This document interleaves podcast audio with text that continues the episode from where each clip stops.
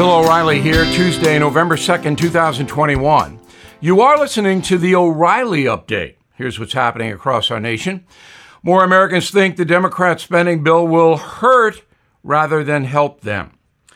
Firefighters in New York City defy the vaccine mandate. Philadelphia bans cops from making routine traffic stops in the name of racial justice. Another major store in San Francisco slashes hours because of crime. Also ahead, what should we do with these woke people? But first, new survey says most voters think President Biden's economic package will do them harm.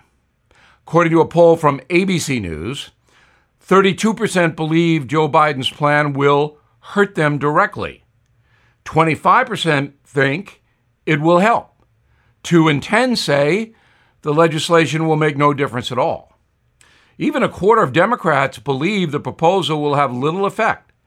The current bill calls for trillions in entitlement spending.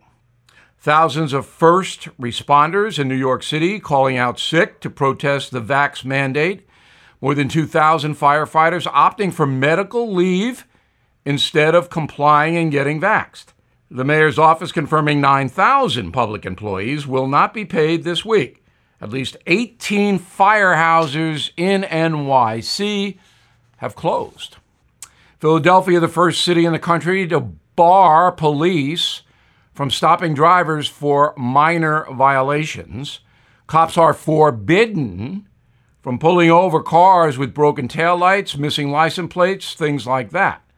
Mayor Jim Kenney, a very far left guy, says the move will promote driving equity for the city's black residents.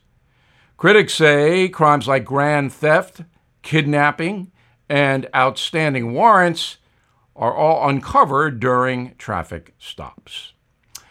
National grocery chain Safeway cutting hours in San Francisco because it is not safe there. The 24 hour store will now shutter between 9 p.m. and 6 a.m. Owners blame the closures on vandalism, theft, and threats to staff. Walgreens Pharmacy has closed 16 stores in the Bay Area. Some shops like Target shut down before dark. Prosecutors in San Francisco refuse to charge anyone caught stealing less than 950 bucks of merchandise. In a moment, wake up! And smell the woke. Right back with that.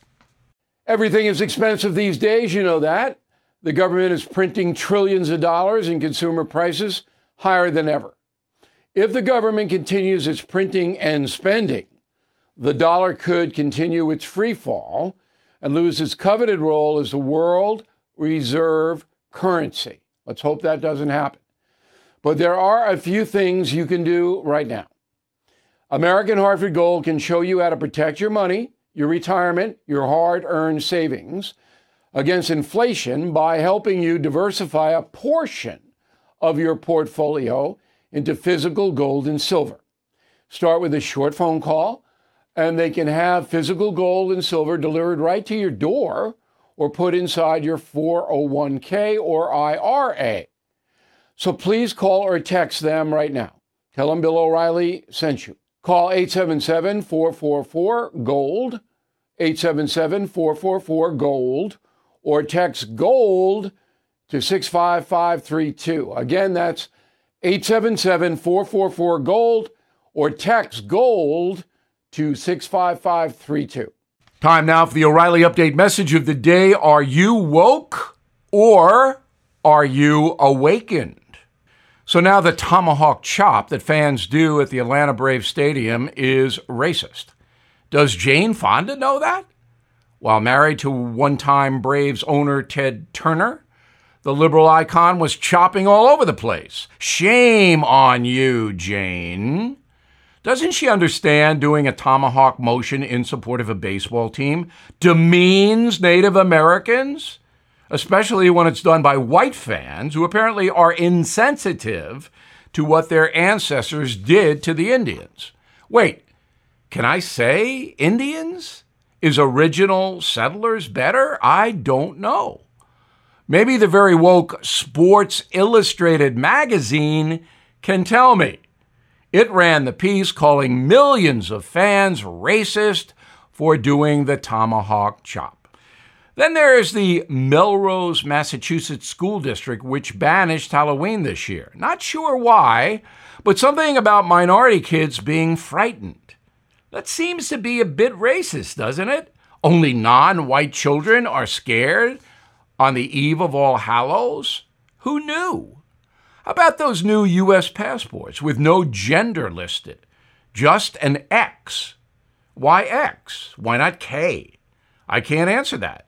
But I will say if you try to enter Saudi Arabia with a passport stating you're an X, you might be in line for a while. Despite all that, I sense an awakening coming in this country, a backlash against the woke monsters who are devouring American culture one display at a time. Woke is essentially a totalitarian movement perfected by that champion virtue signaler, Mao Zedong. Beginning in 1949, the corpulent Mao completely wiped out traditional Chinese culture, replacing it with communist woke stuff. And if you didn't accept Mao's version of wokeism, he had you shot. Power to the people. Joe Biden is woke, even though he may have fallen asleep yesterday at the climate change summit. Last week, Mr. Biden appointed a gender equity czarina. Wait, can I say czarina? If not, I apologize. The president really likes diversity as well, and he loves social justice, along with environmental justice. He wants to spend 550 million taxpayer dollars to ensure justice is served. Mr. Biden says it's an investment. Got it. Let's face it, the woke monsters are everywhere, reminding us we can no longer say certain things or do certain things. They are often snooty zealots who might have tried out for Mao's Red Guards.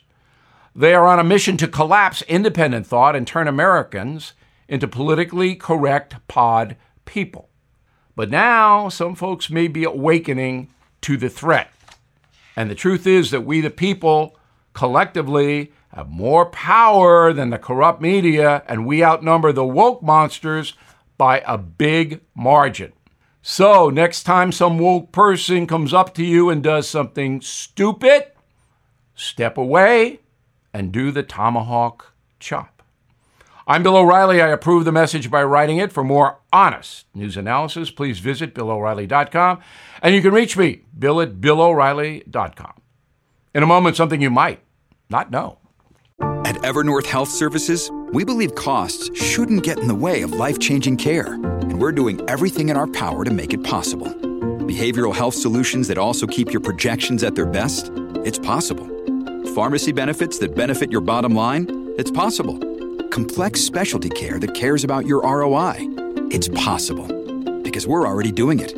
All while saving businesses billions. That's Wonder made possible. Learn more at evernorth.com/wonder. Now the O'Reilly update brings you something you might not know. More than 1 million books are published in the USA every year. A majority sell less than 250 copies.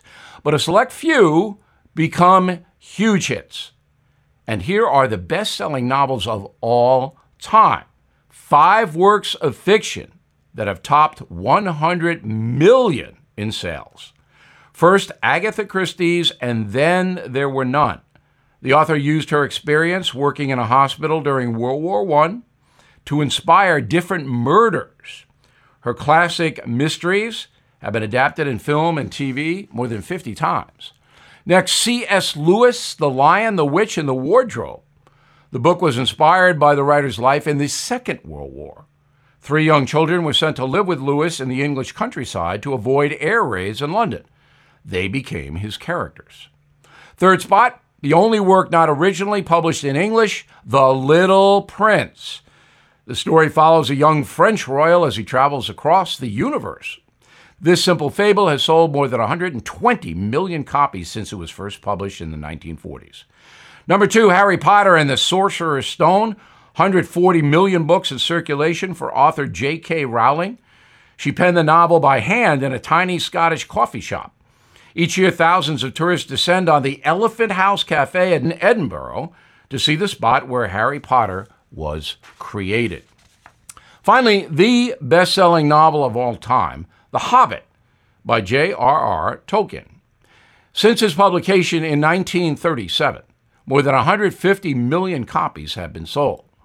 And here's something else you might not know the fate of The Hobbit was decided by a 10 year old boy. Tolkien started promoting his finished manuscript in 1932, but nobody would buy it. Most thought it was too long and too difficult to read. So a staffer at a major publishing house had his young son read the book and write a one page review. The child's favorable comments led to the publication of The Hobbit. By the way, the best selling nonfiction book series of all time, The Killing Books, by some guy named O'Reilly nearly 20 million of the killing history books in print right now. Now, this. I'm Mike Slater from the podcast Politics by Faith. This is a crazy time in our country. It's stressful, a lot of anxiety, and it's going to get worse. And I realized that one of the things that helps me take away the stress is realizing that there's nothing new under the sun.